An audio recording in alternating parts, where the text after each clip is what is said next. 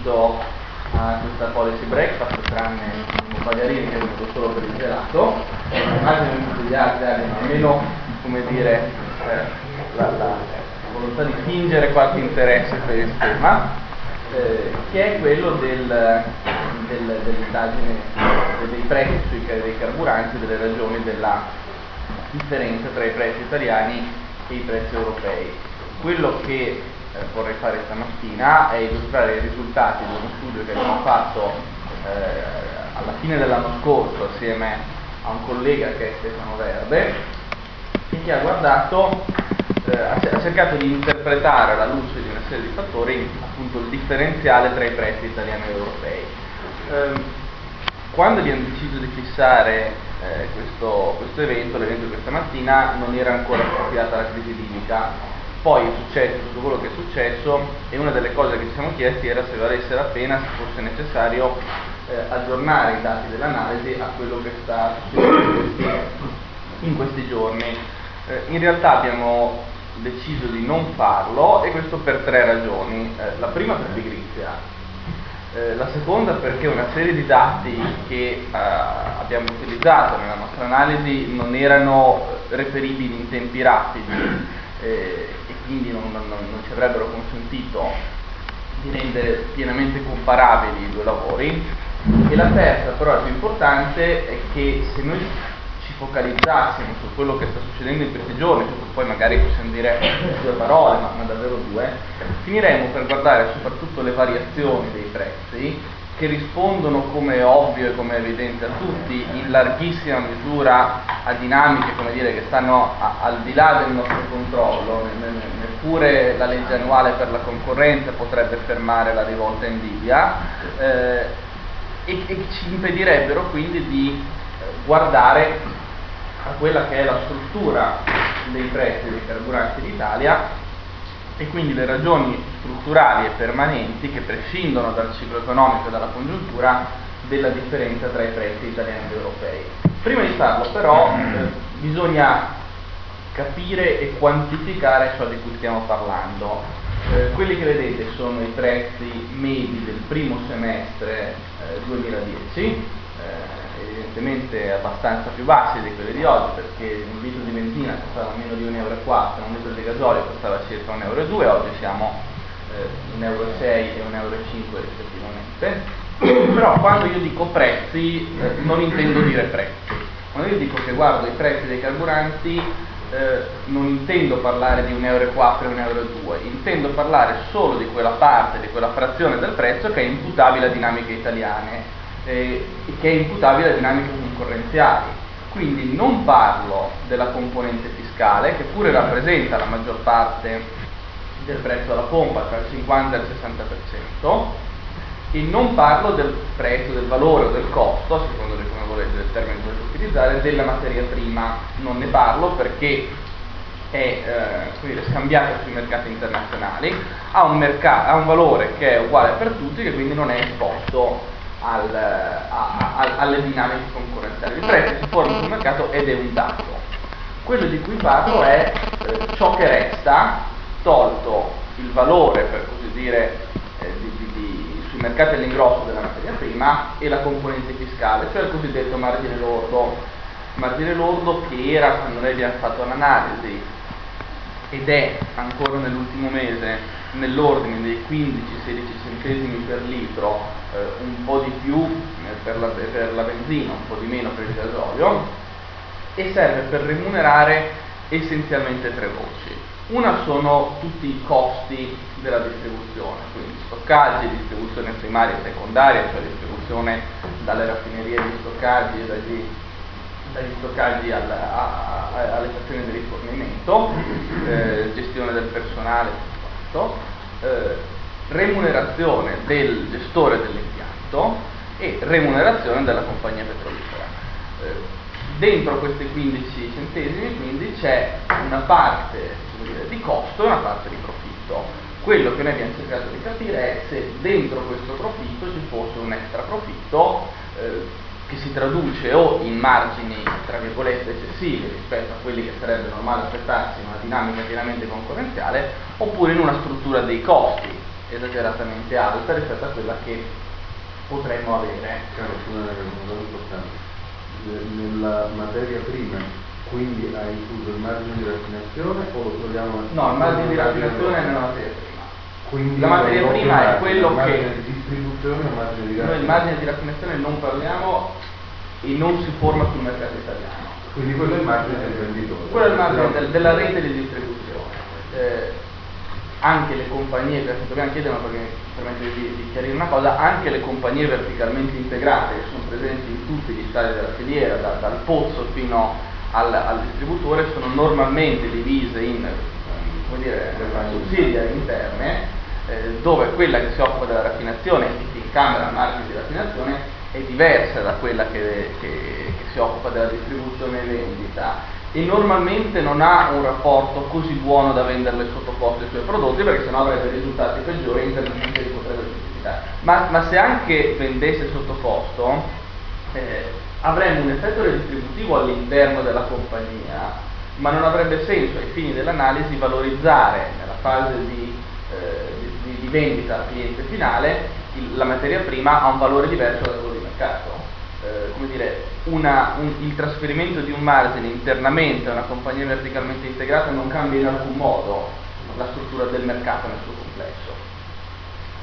I margini lordi, dicevo, sono quelli dell'ordine di 15 centesimi che possono sembrare pochi se raffrontati all'euro e mezzo, eh, eppure il margine lordo in Italia è tra i più alti eh, che, vi siano, che siano in Europa. Io ho evidenziato eh, questo è il margine lordo medio del primo semestre 2010 per la benzina, qui avete quello per il gasolio, vedete che la differenza non è, non è enorme. Eh, ho evidenziato tre, eh, tre casi, l'Italia, eh, la media del, dell'Europa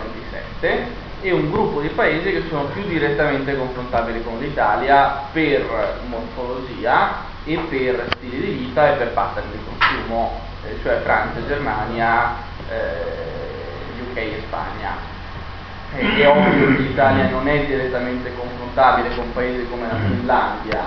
che hanno dire, spazi molto più ampi e popolazione molto più, eh, molto più, rara, e non è confrontabile con paesi come l'Estonia che eh, hanno dire, differenze sia morfologiche sia, sia economiche. Come vedete eh, la differenza che c'è sulla benzina esiste anche sostanzialmente sul, sul gasolio. Eh, nel primo caso l'Italia, nel primo semestre 2010, era il paese col eh, secondo margine lordo, col margine lordo, era il secondo paese per eh, livello del margine lordo, nel caso del gasolio era il quarto paese in Europa, non fa, eh, dire, la, la, la morale non cambia. E quindi ci siamo chiesti a cosa rispondesse questa differenza. La prima e ovvia risposta è che almeno in parte questa differenza dipende dal fatto che mentre la Francia, come dire, è una piazza e ampia discesa, eh, l'Italia è un paese lungo, stretto e montuoso e che quindi ha dire, intrinsecamente dei costi di distribuzione più alti. Eh, apro una parentesi, la distribuzione dei carburanti non può non avvenire su gomma, senso che il carburante deve arrivare al distributore e il distributore raramente si trova di fianco alla stazione e comunque ci stanno, come dire, un distributore di fianco alla stazione. Ma voi quando fate benzina non volete andare nel distributore di fianco alla stazione, volete andare nel distributore o più vicino a casa vostra o più comodo lungo il vostro percorso. E, e questo fa sì che abbiamo una rete che come vedremo molto ampia di punti che devono essere raggiunti e l'unico modo di raggiungerli è l'automotive e quindi un paese con strade, con infrastrutture che sono come sono e con delle oggettive peculiarità dal punto di vista morfologico, della mobilità, eccetera, non può non avere costi di distribuzione più alti, costi che sono uniformi per tutti eh, i brand, nel senso che come dire, eh, portare un'autobotte in cima un monte costa, uguale, costa virtualmente tanto uguale per, per chiunque eh, ce li porti, per chiunque lo faccia, e che quindi come dire, non, hanno, non sono controbilanciati da pressioni competitive, eh, se non nella misura in cui eh, vi sono aree dove i costi di istruzione sono più bassi e dove i prezzi sono uniformemente più bassi, le aree dove i costi di distribuzione sono relativamente più alti e i prezzi di vendita del carburante sono relativamente più alti. Eh, dicevo prima che l'altra caratteristica dell'Italia, oltre ad avere eh, territorio che è lungo, stretto e montuoso, è quello di avere una, una rete distributiva molto fitta. Nel 2008, che è l'ultimo dato eh, disponibile, avevamo quasi 23.000 punti vendita, di cui 469 autostradali, che sono quelli di più grande dimensione, e poi 9.000 eh, stazioni di servizio, diciamo così, eh, ordinarie, 6.500 stazioni di rifornimento, che sono quelle che hanno poco più del, eh, della mera benzina, addirittura 5.000 chioschi, che sono sempre eh, in via di riduzione, e, e, e, così via. La rete italiana ha avuto nell'arco degli anni un, una progressiva e significativa contrazione. Pensate che nel 1995 i punti vendita erano oltre 28.000, oggi sono meno di 23. Eh, ciò nonostante restano eh, estremamente numerosi. Guardate che la numerosità, che io vi descriverò come un costo, è anche però un elemento, come dire, di comodità. Vuol dire che eh, dovete fare mediamente meno strada per raggiungere il distributore più vicino. Eh, per cui in qualche, in qualche, misura la mia tesi è che la, la numerosità dipenda soprattutto da rigidità del sistema che impediscono un aggiustamento eh, ma è possibile che un aggiustamento non porterebbe a una riduzione drastica e drammatica del numero dei distributori, ma porterebbe alla sopravvivenza di una serie di impianti marginali presso i quali comunque la gente si, si rifornisce perché non c'è voglia di fare la strada. In ogni caso, eh, l'effetto diretto di questa numerosità è che abbiamo molti più impianti che eh, nel resto d'Europa, abbiamo 7,27 impianti in 100 km quadrati, ovvero 0,37 impianti in 1000 abitanti, abbiamo un erogato medio molto basso, cioè ciascuno di questi impianti mediamente vende 1,8 milioni di litri all'anno tra benzina e diesel, che è meno della metà della, della media europea, e abbiamo poi una rete che non è solo fitta, fitta ma è anche eh, antiquata, ha una bassa penetrazione del self-service che arriva soltanto in un terzo grosso modo degli impianti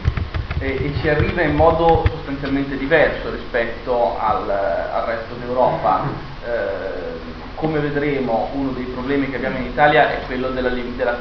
del contingentamento di orari e turni.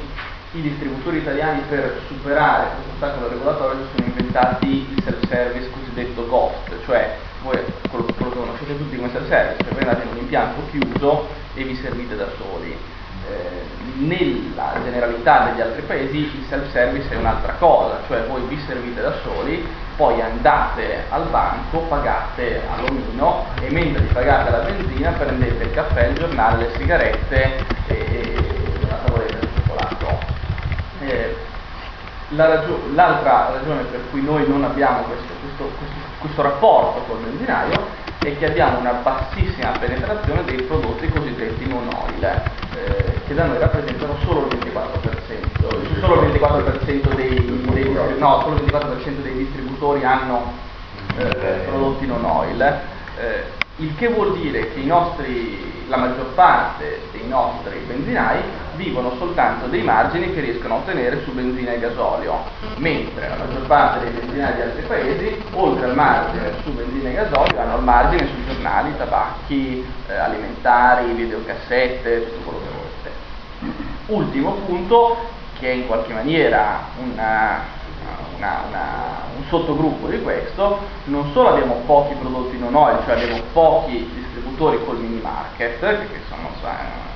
la, norma in qualunque altro paese fuori dall'Italia, ma abbiamo una sostanziale assenza della grande distribuzione che ha una quota di mercato in volumi eh, soltanto dello 0,2%. Eh, come vedremo noi abbiamo utilizzato proprio la grande distribuzione per guardare eh, l'effetto sui prezzi, eh,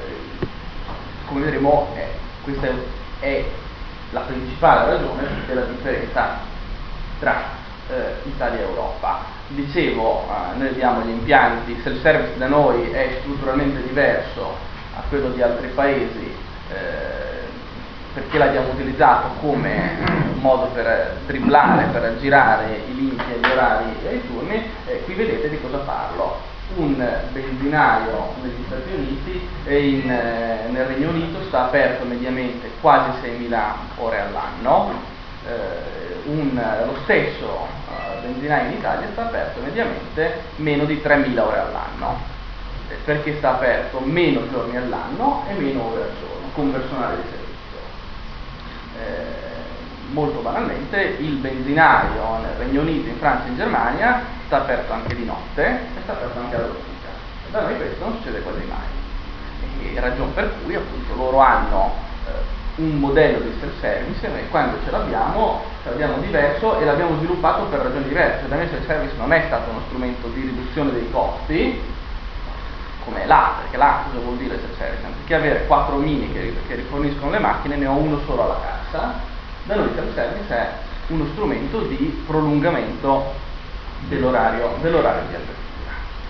Cosa abbiamo fatto eh, nell'ambito del nostro studio? Abbiamo avuto la fortuna di poter osservare quello che accade a fronte di quello che gli economisti chiamano uno shock, che sembra eh, paura, ma semplicemente un cambiamento repentino cioè abbiamo guardato cosa è successo nelle aree dove dei supermercati hanno aperto delle pompe di benzina presso i loro grandi magazzini.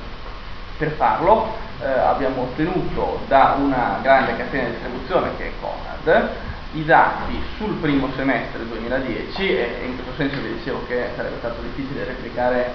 eh, l'indagine per, per i mesi più recenti sui prezzi praticati nelle loro otto stazioni di servizio in realtà 6 perché due hanno aperto, se non ricordo male, aprile e maggio, quindi avevano soltanto due mesi di osservazione, mentre le altre erano attive da gennaio, tranne una che era attiva da febbraio. Eh, ci hanno dato i prezzi praticati loro, uh, nelle loro pompe e i prezzi praticati negli impianti circostanti che hanno fatto raccogliere a una società consulente del settore che è Activision Naturalmente questo presuppone che noi ci fidiamo dei dati a Nielsen, ma non abbiamo nessuna ragione di non fidarci. e, e quindi noi abbiamo potuto guardare cosa succede sia nello spazio, cioè man mano che ci si allontana dal, dal supermercato,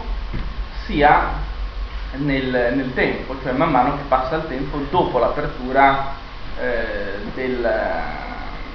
di una pompa di supermercato, eh, di una pompa presso il supermercato. Eh, primo, I primi due grafici che vi farò vedere eh, guardano l'evoluzione nel tempo, gli altri due guardano l'evoluzione dello spazio. Eh, il primo per la benzina, il secondo per il gasolio, come vedete non ci sono grandi differenze tra benzina e gasolio. Quello che voi vedete qui è la differenza tra i margini medi nei distributori intorno ai supermercati, escluso il distributore del supermercato, e i margini medi nazionali. In altre parole cosa abbiamo cercato di, di dire? i margini dei distributori intorno al supermercato che pratica prezzi più bassi. Eh, ah, scusate, riformulo. Il supermercato per conquistarsi la sua fetta, eh, la sua quota di mercato, pratica prezzi più bassi. Lo può fare in virtù di due ragioni. Eh, il carburante è solo uno dei prodotti che vende e, e, e, quindi il suo margine aggregato non dipende solo dal, dal carburante, ma dipende anche dagli altri prodotti e secondariamente i volumi che vende il supermercato sono molto più alti, per cui può trasformare un business tra virgolette di margine in un business tra virgolette di volume. E quindi dire, il punto di partenza è che il prezzo praticato nella pompa del supermercato è significativamente più basso, lo vedete nel prossimo grafico, rispetto al eh, prezzo praticato nelle pompe circostanti. Quello che ci siamo chiesti è l'avvento del supermercato spinge o no i distributori circostanti ad adeguarsi e quindi a ridurre i loro margini? Se è così, io mi aspetto che i margini dei distributori intorno al supermercato siano inferiori ai margini medi nazionali. E quindi abbiamo fatto la differenza, se la differenza è positiva vuol dire che eh, quei, quei, distributori hanno, avevano margini relativamente alti rispetto alle medie nazionali. Se, media, se, il risultato è negativo, se la differenza è negativa, significa che quei, che quei, distributori hanno margini relativamente più bassi rispetto a quelli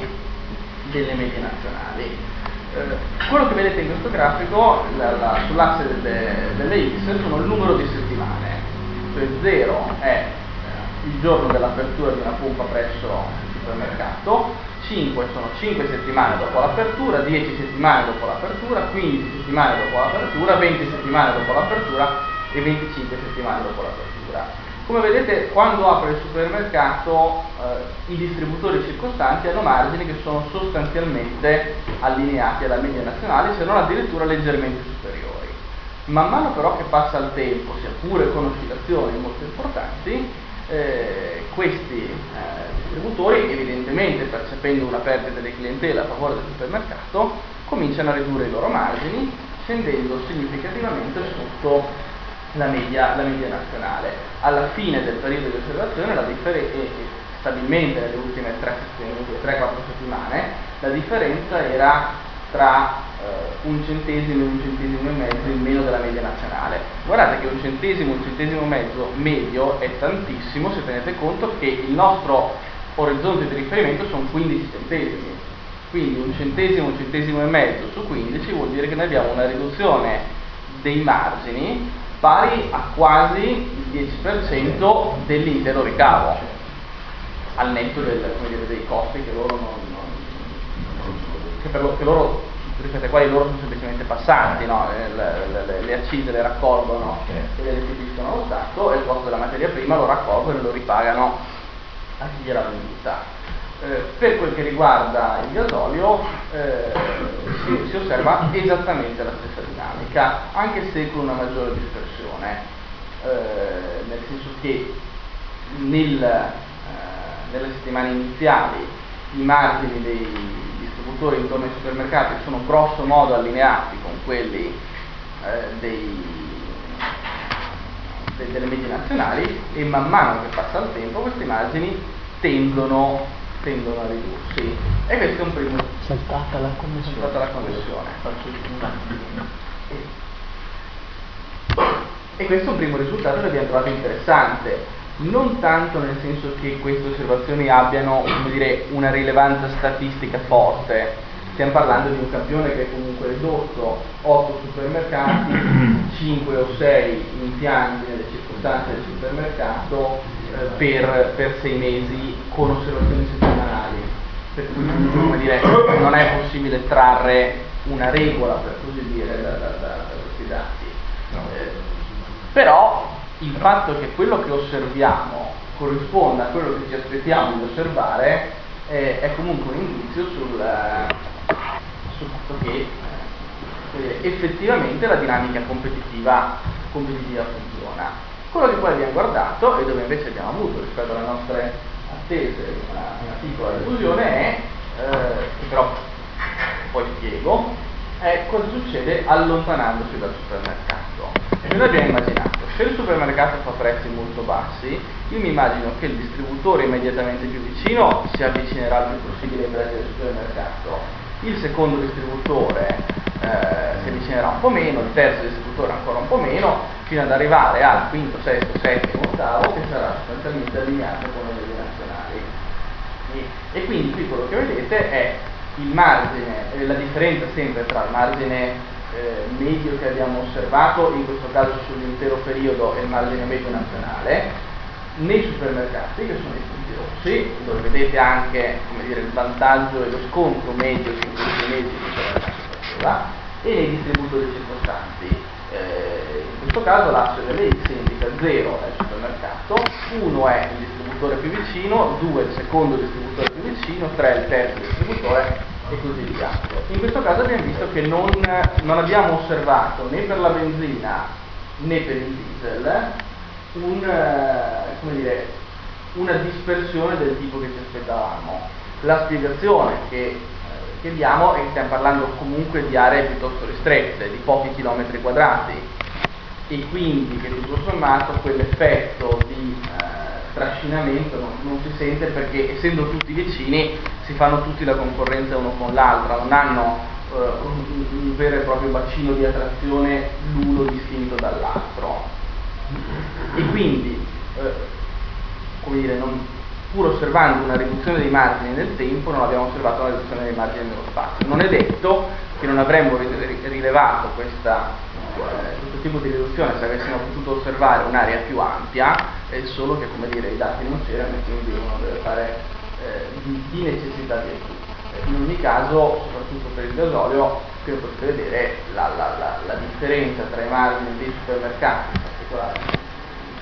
questi, i margini medi nazionali, è,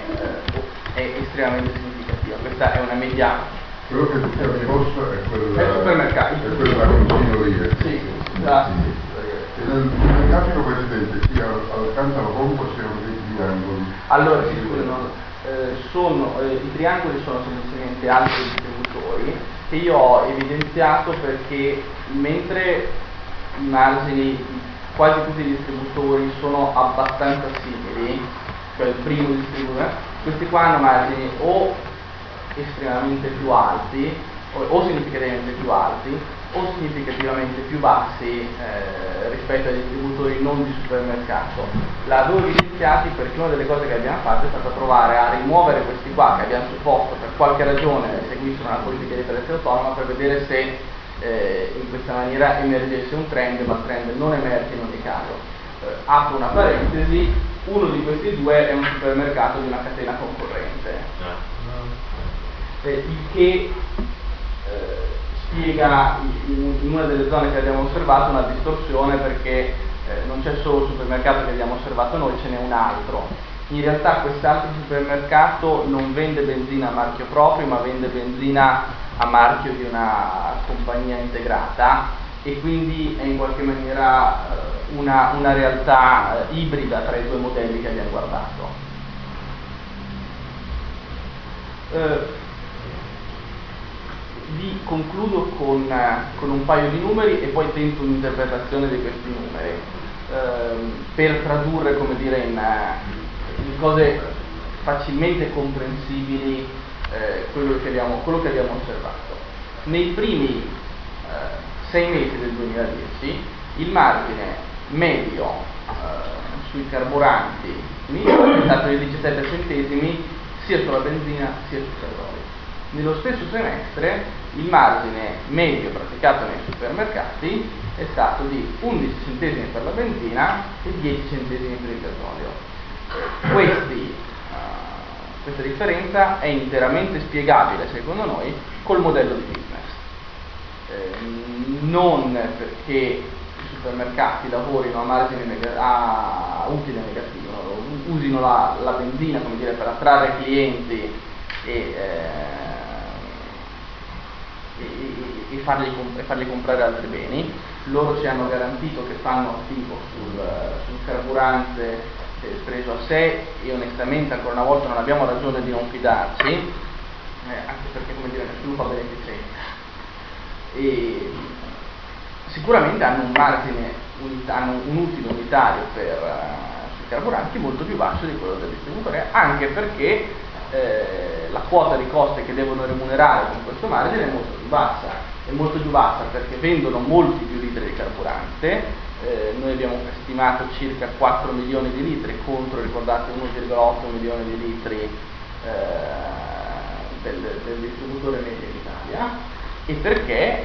il carburante è solo uno dei, degli N beni che loro vendono e grazie ai quali derivano il loro utile complessivo. Eh, in sostanza cosa, cosa, ha prodotto questo, la, la, presenza di questi, eh, di questi supermercati? Eh, beh, anzitutto una riduzione dei prezzi nelle aree dove loro erano presenti. Eh, noi abbiamo attribuito al, alla loro presenza la riduzione di margine nell'area e nel, nei sei mesi eh, che abbiamo osservato e in quegli otto supermercati abbiamo stimato che i consumatori che hanno fatto il pieno, sulla base dei dati che, che abbiamo avuto sui volumi venduti, hanno risparmiato quasi 2 milioni e mezzo di euro eh, dire, di, di, mera, di, mero margine che non è stato trasferito al, al venditore di carburante. E allora abbiamo provato a fare anche un esercizio, abbiamo provato a immaginare cosa succederebbe se con questa differenza nei margini la grande distribuzione in Italia avesse una quota di mercato non esagerata, ma paragonabile a quella che ha in Germania, cioè il 10%. Quando dico non esagerata, eh, faccio, come dire, semplicemente dicendo che non, non immagino che l'Italia diventerà mai un paese come la Francia dove la metà del, della quota di mercato nel, in volume nella vendita dei carburanti sta eh, nelle mani dei supermercati. Beh, se la GDO avesse il 10%, una quota di mercato del 10% eh, sui carburanti in Italia, i consumatori mediamente nell'arco di un anno, tenendo per buona quella differenza di margini, potrebbero risparmiare quasi 200 milioni di euro. Naturalmente 200 milioni di euro non sono uh, una finanziaria, non, sono, uh, non cambierebbero la vita a nessuno. Eh, in termini pro capite questo vuol dire qualche decina di euro, un centinaio di euro, una cosa del genere. Eh, però vuol dire, eh, esatto, però vuol dire, come dire, due buone cene di pesce. Eh, o, una buona cena, o, una buona cena, di pesce con una buona bottiglia di vino, eh, che è comunque preferibile al dire, regalare la cena di pesce al benzinaio.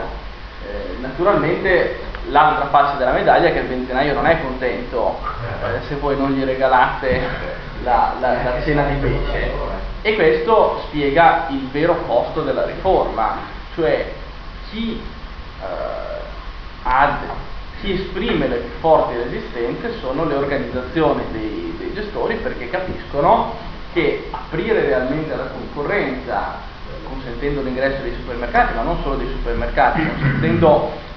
un riaggiustamento della rete che necessariamente ne implica una riduzione, significa anche la chiusura di una serie di impianti eh, diciamo marginali eh, che oggi hanno costi relativamente alti e, eh, e, che, e, che, appesantiscono la rete eh, in misura tale da determinare un extra costo, extra costo peraltro dovuto all'inefficienza della rete stessa, eh, che noi tutti quando facciamo, facciamo benzina paghiamo.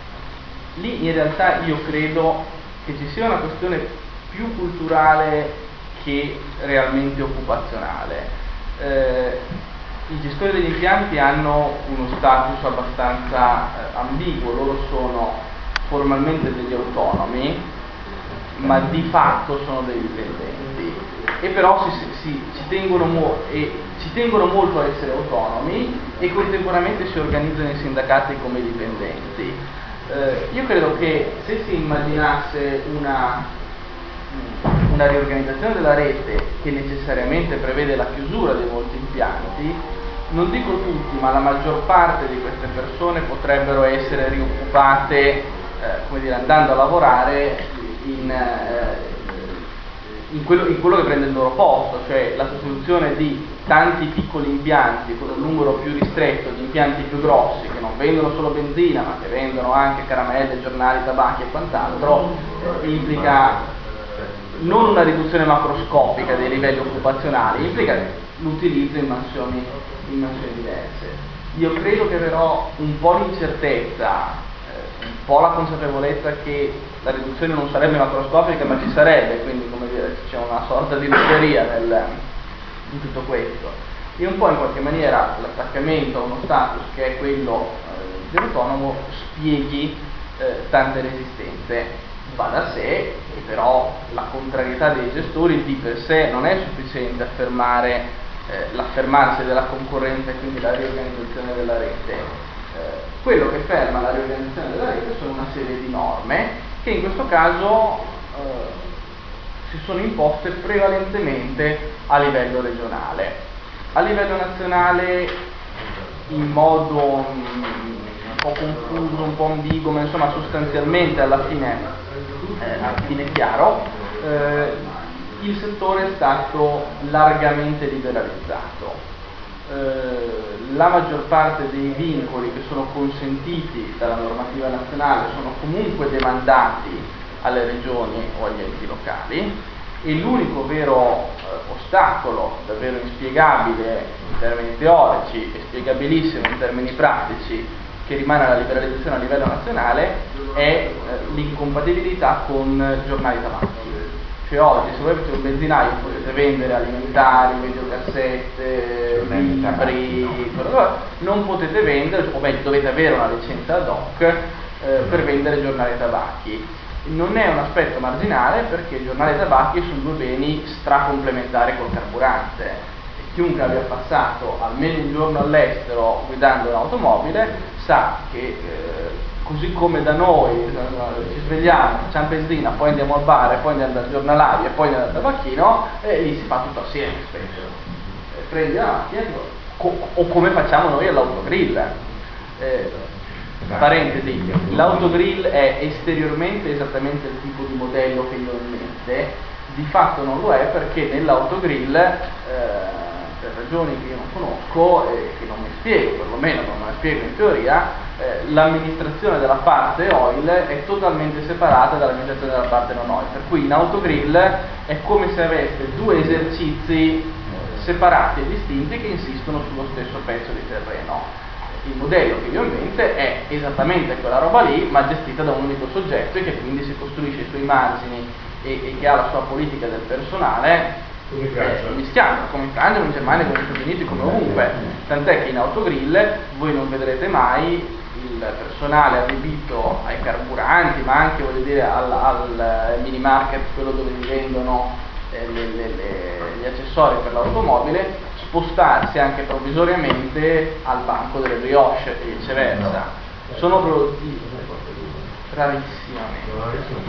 Rarissimamente e spesso succede perché sono amici si fanno un favore per andare a bene tempo e, e... esatto. Non bisogna dire che i bar sono separati. I bar sono separati. Cioè, bar... Nel, nel, nel, nel, servizio trova la macchinetta trova i giornali i tabbacchi nel servizio eh, circolare della pompa sì. il bar è sempre aperto sì, sì però, però, appartiene normalmente allo stesso. Cioè, è, fisicamente separato. È fisicamente separato, no, però, però, il mio punto è, è unicamente come dire, di, di gestione aziendale della, del business. Cioè, diciamo, la, l'unità aziendale che in Francia gestisce bar, rivendite, carburanti è unica, eh, cioè, non è così nei nostri, esatto, non è così nei nostri autogrill. Delle un'azienda e esatto, sono due. Esatto, certo, certo. Due, o due o più eh, comunque dicevo al netto di questa cosa su eh, giornali e tabacchi la normativa nazionale non pone particolari, eh, particolari ostacoli. Eh, al contrario eh, ostacoli molto significativi stanno nelle normative regionali. Fino a pochi anni fa le normative regionali avevano ancora forme esplicite di contingentamento numerico o di eh, distanze minime, densità minime e così via poi c'è stata una, una procedura di infrazione dell'Unione Europea che è stata superata con l'adozione di nuove normative regionali in quasi tutte le regioni. Eh, la maggior parte delle regioni, con poche eccezioni, per esempio le Marche, hanno però adottato delle normative che eh,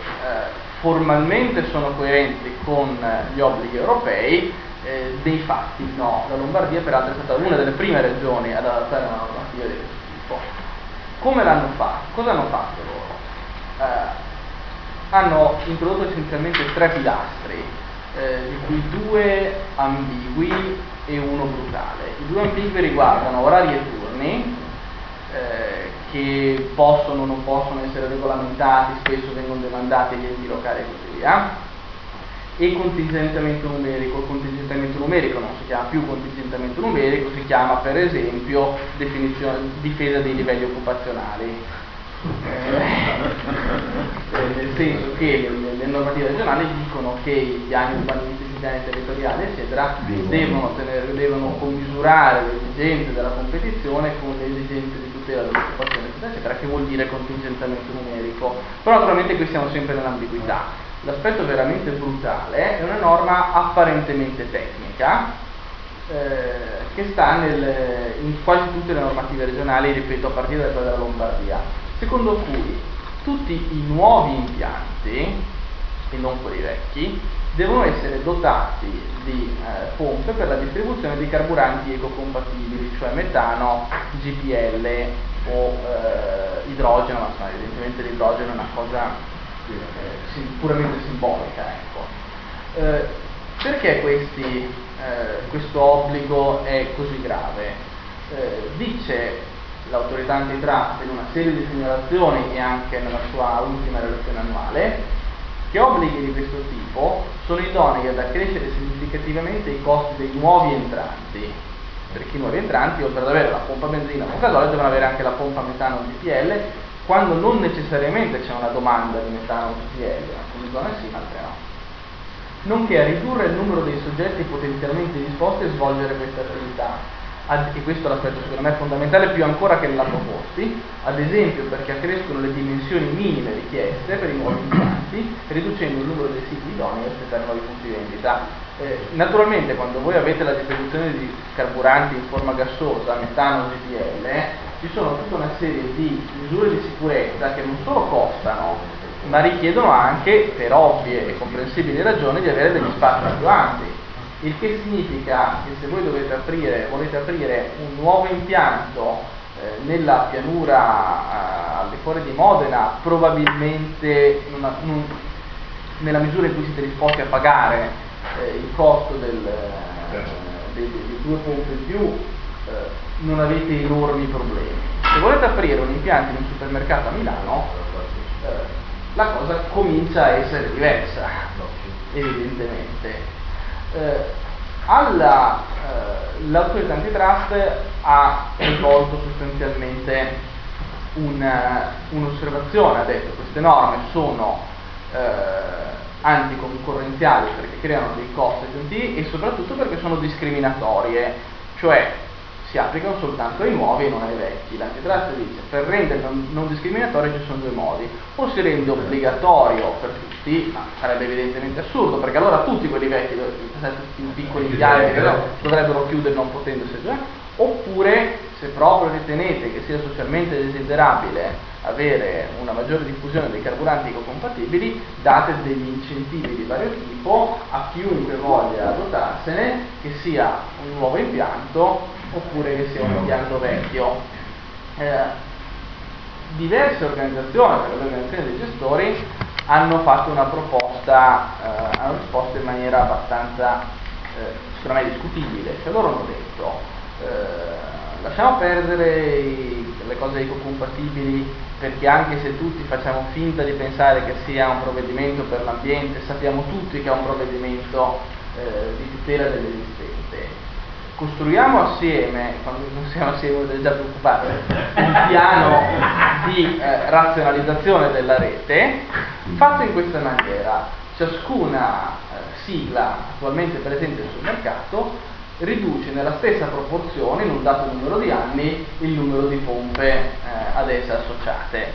È ovvio che questo aiuterebbe a ridurre il numero del, eh, dei, dei distributori, eh, ma anzitutto lo farebbe in modo eh, dire, pianificato e quindi non frutto di una dinamica concorrenziale e poi soprattutto perderebbe uno degli aspetti veri della razionalizzazione che è necessaria. Razionalizzare vuol dire sicuramente ridurre, ma ridurre non vuol dire semplicemente chiudere degli impianti che oggi sono, aper- sono, sono aperti, può voler anche dire chiuderne due e aprirne uno in un posto diverso, perché nel frattempo, negli anni che sono passati, nei decenni che sono passati dal momento in cui è stato aperto, è cambiata la dinamica urbanistica, perché eh, c'è un soggetto che vuole per esempio insomma, affiancare appunto alla distribuzione di carburanti, alla distribuzione di altri beni e quindi ha bisogno di spazi che in quel posto non sono, non sono necessari. In questo senso, eh, per concludere, quello che noi così crediamo di aver eh, trovato nella nostra indagine nella parte empirica che una parte almeno, una parte non marginale, quantificabile nell'ordine del 10% del margine eh, del, che noi paghiamo sul, sui carburanti è spiegabile con inefficienze della rete. E queste inefficienze possono essere risolte attraverso garantendo una reale libertà di accesso al mercato a nuovi entranti e non frapponendo ostacoli alla chiusura di impianti non più remunerativi, eh, che occorre anche rimuovere gli ostacoli residui alla eh, libera conduzione dell'attività di distribuzione dei carburanti, quindi rimuovere le eh, limitazioni di orari, turni e i residui vincoli al mix merceologico, cioè giornali tabacchi, e riteniamo però che tutto questo non accada eh, non perché non può accadere, non perché gli italiani, come si dice spesso, e probabilmente in qualche misura ragione, preferiscono il servizio al self-service, che implica ovviamente dei costi maggiori o preferiscono il distributore vicino pur pagando di più piuttosto che un distributore lontano pagando di meno, può essere vero, non lo so, però dire, non abbiamo il controfattuale. Eh, noi riteniamo che tutto questo non accada essenzialmente perché ci sono una serie di norme prevalentemente a livello regionale eh, che, eh, che, lo impediscono. E quindi, in ultima analisi, eh, se riteniamo non che le variazioni dei prezzi siano un problema, perché le variazioni dipendono da dinamiche esogene, ma che i livelli dei prezzi italiani siano un problema e che la differenza dei prezzi italiani con quelli europei sia un problema che non è spiegabile interamente da questioni dire, strutturali, eh, morfologiche, eccetera, e quindi non risoluto, allora bisogna chiedere alle regioni eh, di modificare le loro normative. Se le regioni non modificano le loro normative significa che non ritengono che pagare meno per il pieno sia una priorità per questo paese. Grazie.